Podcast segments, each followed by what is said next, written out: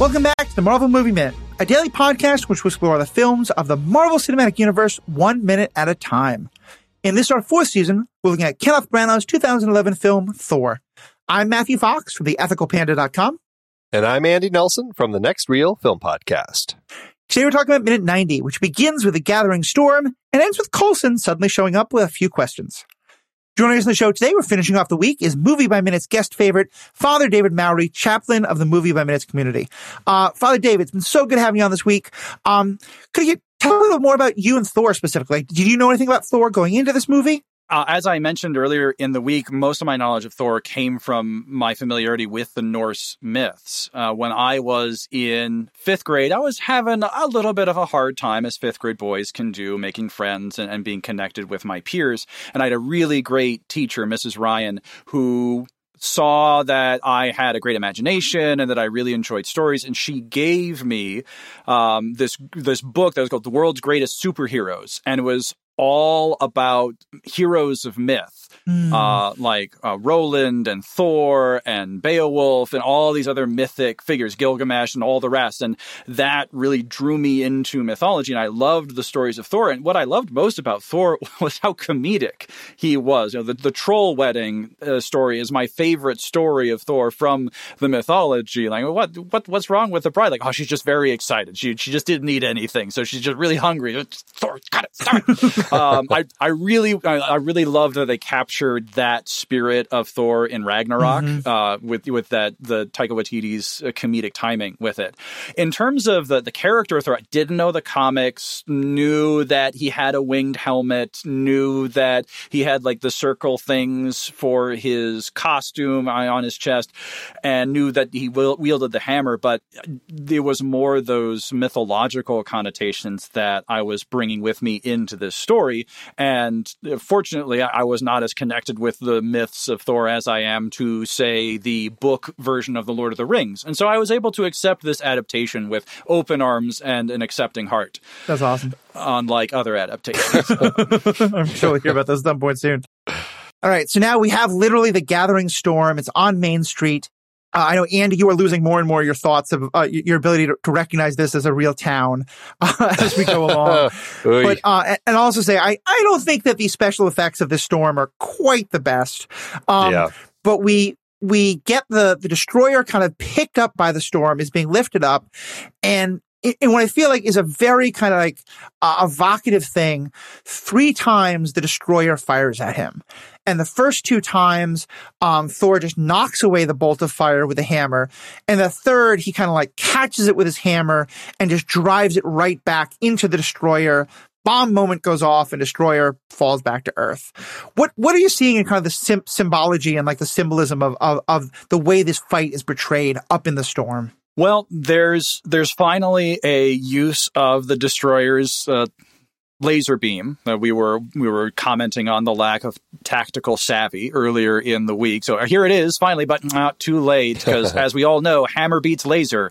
Um, just, that's just I mean that's just science. Uh, and so he's able to knock that away. I think the the shots kind of represent the uh, the power that Thor wields because we never see Thor go toe to toe with the destroyer before this. He goes up against a whole army of Jotuns, and we see that the destroyer absolutely takes apart those Jotuns that invaded the vault. And we have this sense of these two powerful figures, and so there's that classic schoolyard fight, like who's stronger, the destroyer or Thor? And the answer is clearly Thor because he takes those two shots and are able to deflect them, and then takes the third full on in order to demonstrate that, yeah, Thor really has the advantage in this fight.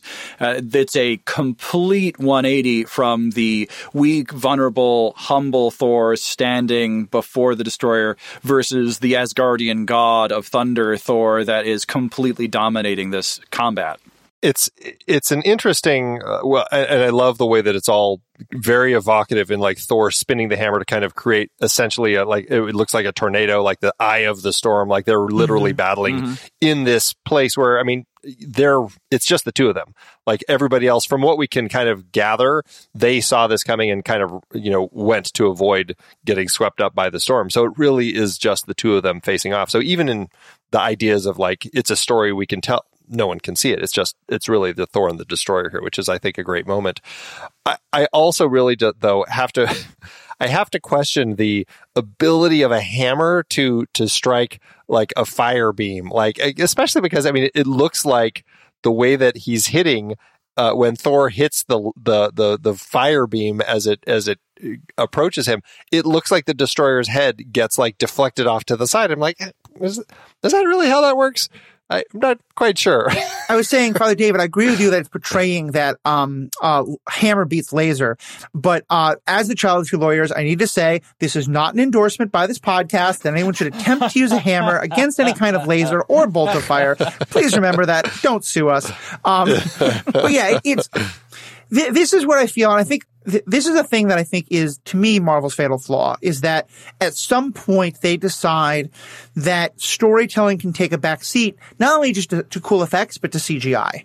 You know, and I think there's a lot of movies where I'm like, ah, okay, now we get the CGI, and you know, a lot of folks love it. I'm not going to take away from that in the slightest, but yeah, to me, like why do we need the storm? Why do, is is the idea to protect everybody else? Well, now there's flying cars going everywhere and crashing on on mm, things, you yeah. know. And I I love the sort of symbolism of it, but yeah, it doesn't the, way it the way it happens in the moment. I think you're totally taken in by it. You're like, that's the greatest thing I've ever seen. This is wonderful. When we minute by minute it is kind of like, he could have just hit him with a hammer back down on Earth. yeah. Yeah. And the other thing that gets revealed when you do this a minute at a time is you realize that one of the powers that Thor now has is the power to float. Right. Because he has to stop spinning the hammer in order to deflect exactly. the laser beams, which, according to the logic of the hammer, he, he flies because he throws the hammer and the hammer just kind of takes him along for the ride. So he should be immediately dropping into the center of this tornado when he begins deflecting those beams. Exactly. Yeah it's there's a lot of those sorts of things that it, it gets very frustrating. And also, you know, they do use a, another trope here, which I mean, you know, it's it's a trope I enjoy still. I mean, you see it in um, in all sorts of fights of power of some sort where there's a force between two two beings that have force, whether it's uh, you know using the force or Big Trouble in Little China or whatever it is, but but their force projections are like pushing against each other to a point where like oh it's go- which way is it's go is it going? And here it's you know Thor is the one with the power, and so his force pushes back against that that blast of fire coming at him and he's able to push it all the way back into the destroyer's own head. And i mean it, it makes for a cool moment but it is very tropey the one value I can see of that particular trope is because it kind of goes back to some of the stuff we were saying about like using the weapons against them. You know, it, it's, you know, it is literally like the destroyer's own fire that I, I, we don't actually see the moment. So it's probably just the destroyer getting hit by the hammer. But I think part of the implication is like that the destroyer's own fire is being turned against it, you know, and that it's the, the thing that we're also afraid of. Thor, Thor is not only not afraid of, but he's able to control and to use against the destroyer. Yeah, you, you can see at like the halfway mark of the minute, about you know minute second 30 or 31 the head of the destroyer starts to deform yeah. And melt mm-hmm. as the fire is pushed back on it now I, I, think that effect's a little too subtle in the CGI because it's just like one so little fast, corner yeah. that gets turned up on its head and it comes by so fast. But it does show that it's not so much the force of the hammer as it is uh, Thor putting a great big cork exactly. on That's this exactly. destroyer's face and letting it blow itself up. That's up. exactly what it is. Because yeah, in that moment, if you look real carefully, you can actually see Thor's face like through the flames too. Like he's gotten so close that the hammer is literally the cork plugging it up. It's yeah. very funny. Mm. Exactly so and then we see the destroyer kind of falling to earth it's kind of this very powerful scene um and and then thor lands pretty quickly afterwards following by a couple of crashing cars which is kind of a it's an interesting thing because it's kind of both showing like there's such a serious moment but i feel like there's a little bit of a comedy of like you know the the cars crashing and then again and then again mm-hmm. yeah it's funny. I, I, I, do have to just bring back up one quick sec because the moment when the destroyer actually like you know blows up. Uh, essentially, it's a very wide shot, and we see kind of the explosion in the sky, in the cloud. It's a very, very CG looking Puente Antiguo that we have. Luckily, you're really only noticing how bad it looks uh, when you pause it because I mean the the blast happens so quickly. But they do try to make the city look a little bigger. But yeah, when you're when you freeze frame on it, it's it's pretty bad. It's funny. I used to say that I um I hated English in high school, and my friends would be like, "But you love reading. Why do you hate English?" And I was like, "That's why I hate English because like I love just experiencing these books and not picking them apart." But of course, I, I've found you can get so much more out of it. This is uh, this is my first time doing a full movie by minutes thing, and I think that that's kind of where I'm coming to is that you both get to appreciate so much more about these movies, but you also like you're pulling the curtain back a lot further than you ever wanted to. You know? Yeah. So true. So Mhm. true. Now, in in the descent, the little detail that I do like that I think is, is well done with the CGI is just the little flash of the red of Thor's cape Yeah. that you get that comes down through the, the smoke cloud because it, it communicates to the audience if they're paying attention. Oh, okay, Thor has landed. He's not still up in the sky. Somehow you're able to track the action, and that way you're set up for. Oh, that great shot of Thor walking out of the smoke. Oh. Oh, my gosh, it's so cool. Oh, it's, it's just the perfect capper to this moment, And it's it's perfectly timed as well. There's just a little bit of like, oh, is he coming? Is he coming? When's he coming? Oh, there he is. Here's how he looks. And the smoke kind of wisping around and striding out so confidently. Oh, I love it. Yes. What's what's great about it is like we have seen some serious like swagger in Thor's walks uh, throughout the film. Uh, most notably, the one that I remember is when he's running through the hamster cage and he finally sees Mjolnir, and he's just got the cockiest swagger as he starts walking toward his hammer. Mhm. In this moment, I it's like there's it's not so much a swagger as just a serious stride. Like I feel like it's it, he doesn't have that kind of that the the sense of kind of the brag that goes along with it. It just it just feels uh, like I don't know. There's there's a little more grown up stride with it. To me, it's the, it's the perfect illustration of the confidence that he now has. Cause like I, I'm a big believer that if you're bragging, if you're telling everybody, Hey, look at this awesome thing I just did.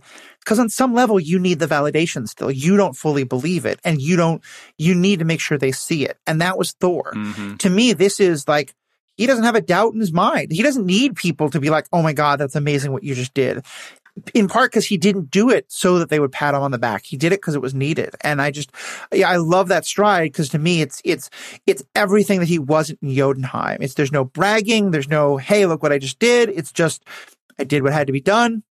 And now I'm here.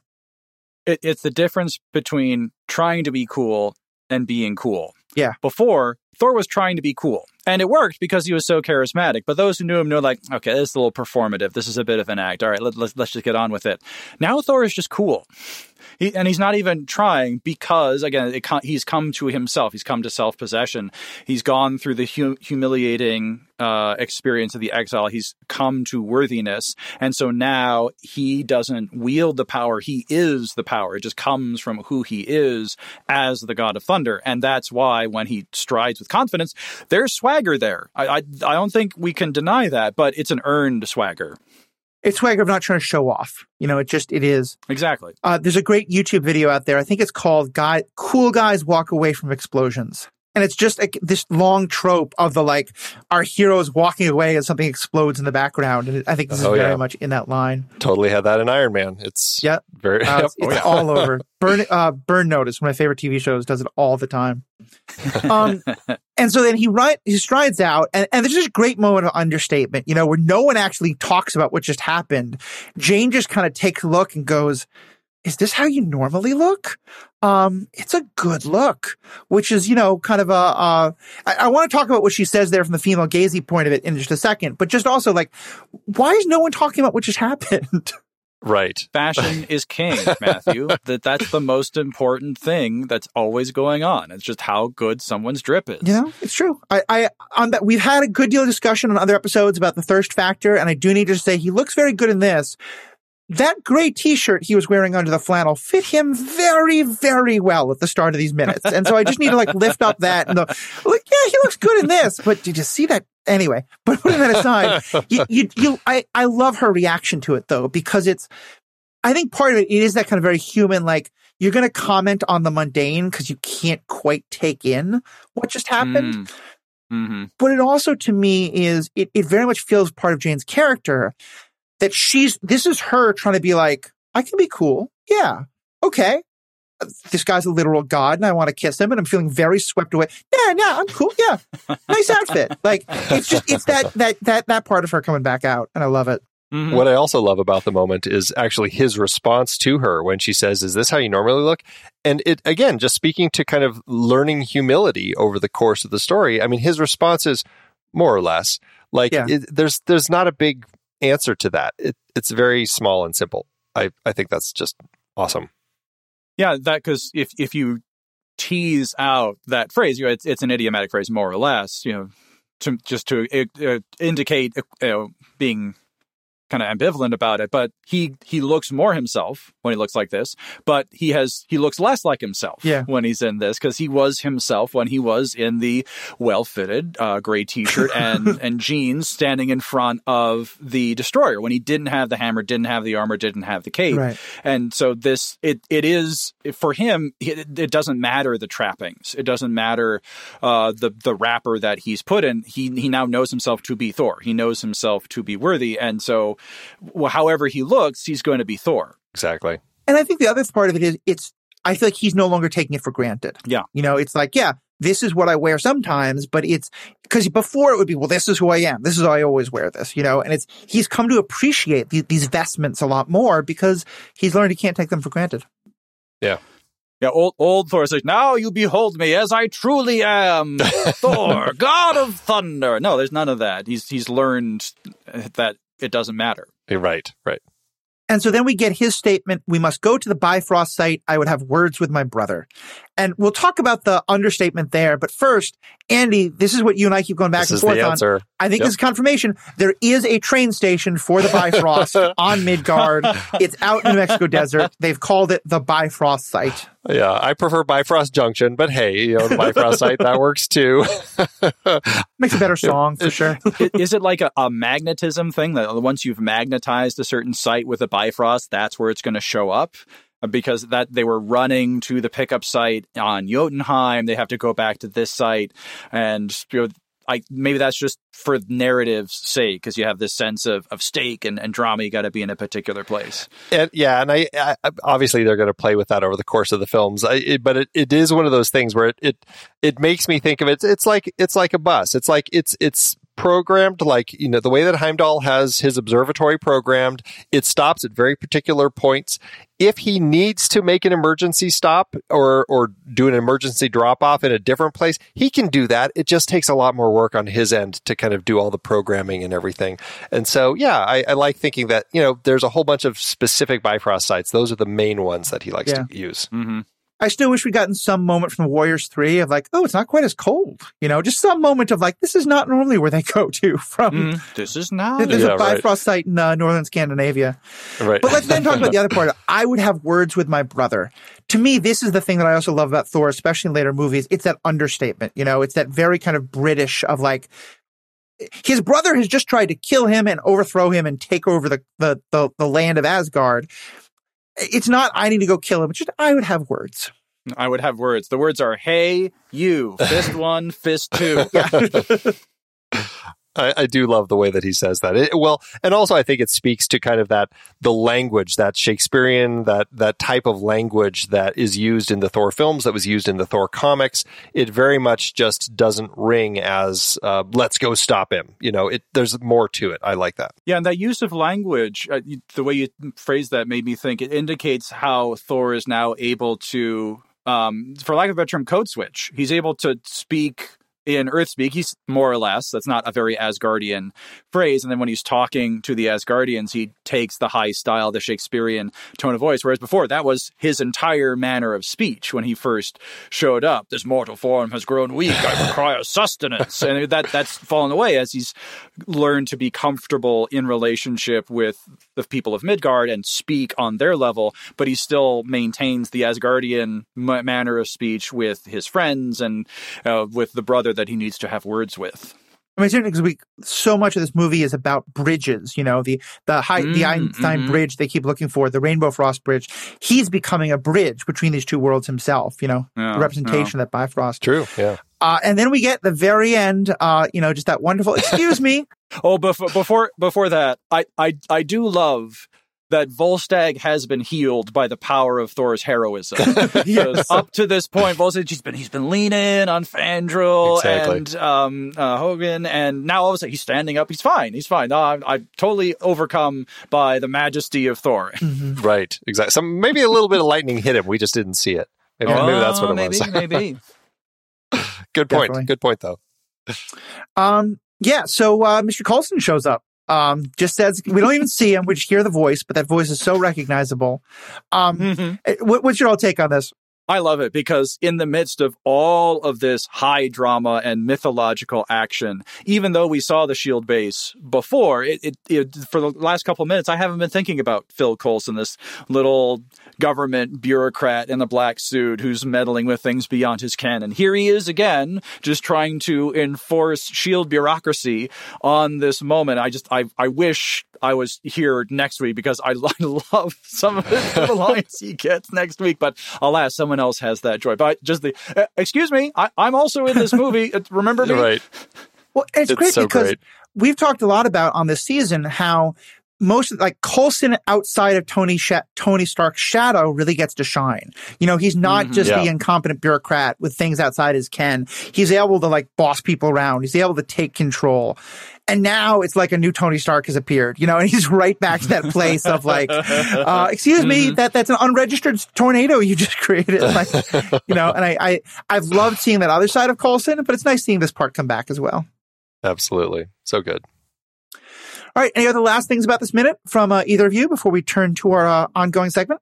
I'm good. Let's let's uh, let's hear uh, what what Father David has to say. Well, so for today's uh, installment and the final installment this week of Christ and the Cape, uh, I want to talk about reading this story. I mentioned it earlier. I kind of gave it, it showed my cards a little bit. I want to read Thor through the lens of the parable of the prodigal son, as it's popularly known. Um, a man had two sons. The younger son says, Give me my share of the inheritance uh, that's due to me. The son goes off, uh, spends all that money, comes to his senses, realizes, boy, I, you know, I, I had it so good in my father's house. I'm going to return to him.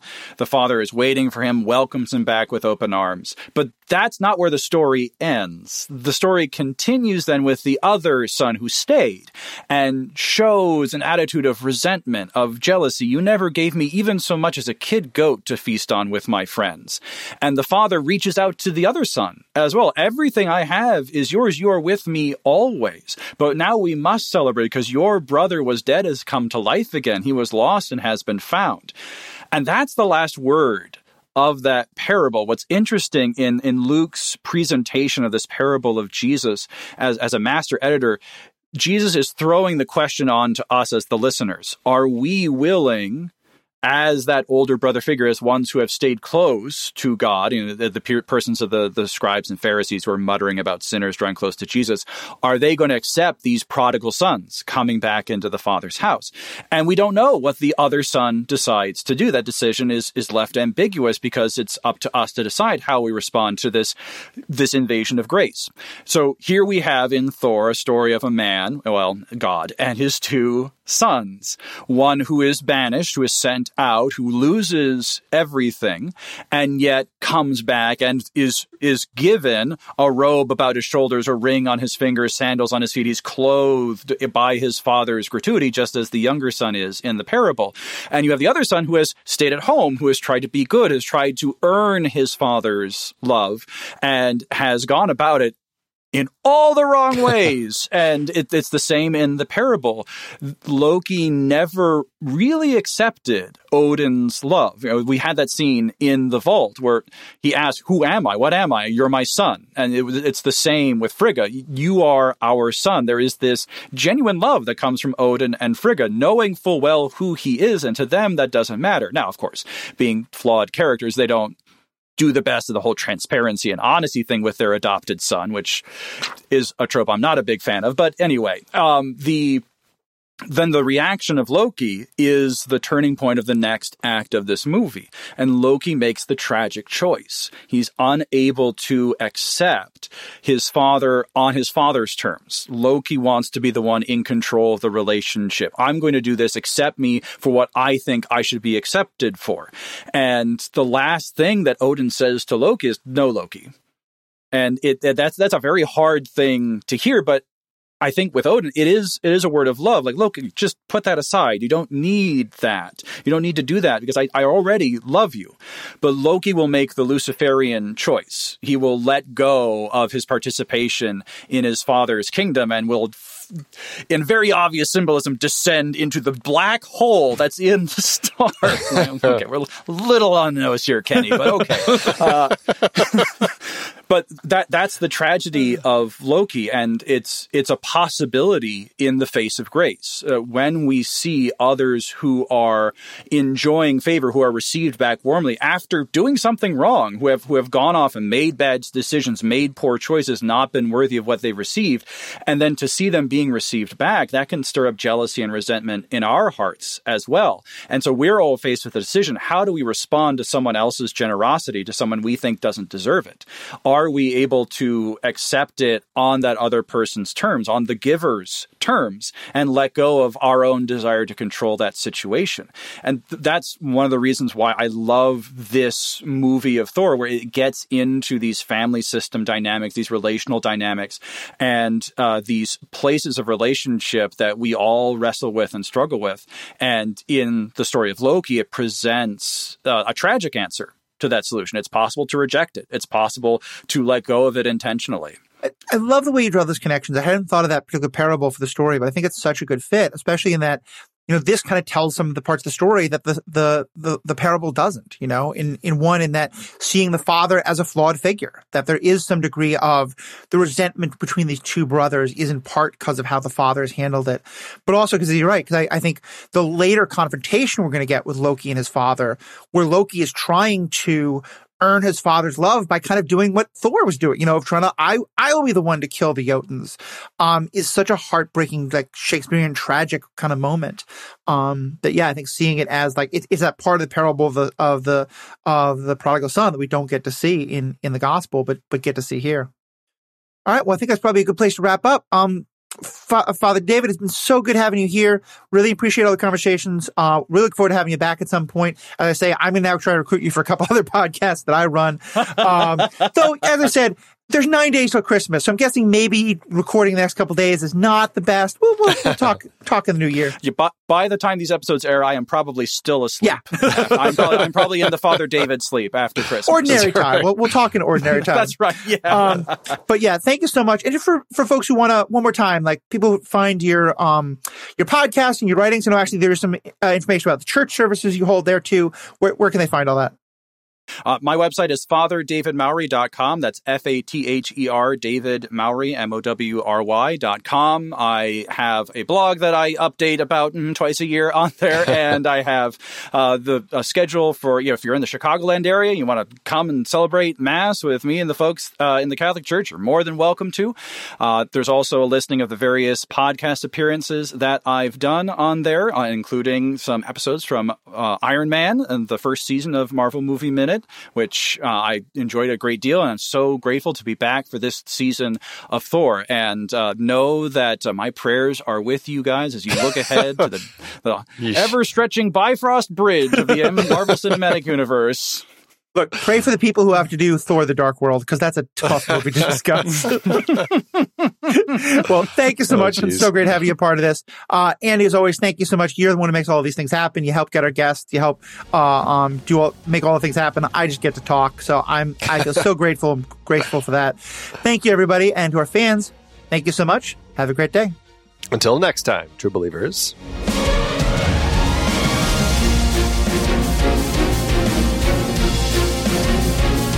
Marvel Movie Minute is a production of True Story FM, engineering by Andy Nelson. This season's music is One Last Ride by Martin Puringer. Find the show at truestory.fm, and if your podcast app allows ratings and reviews, consider doing that for this show.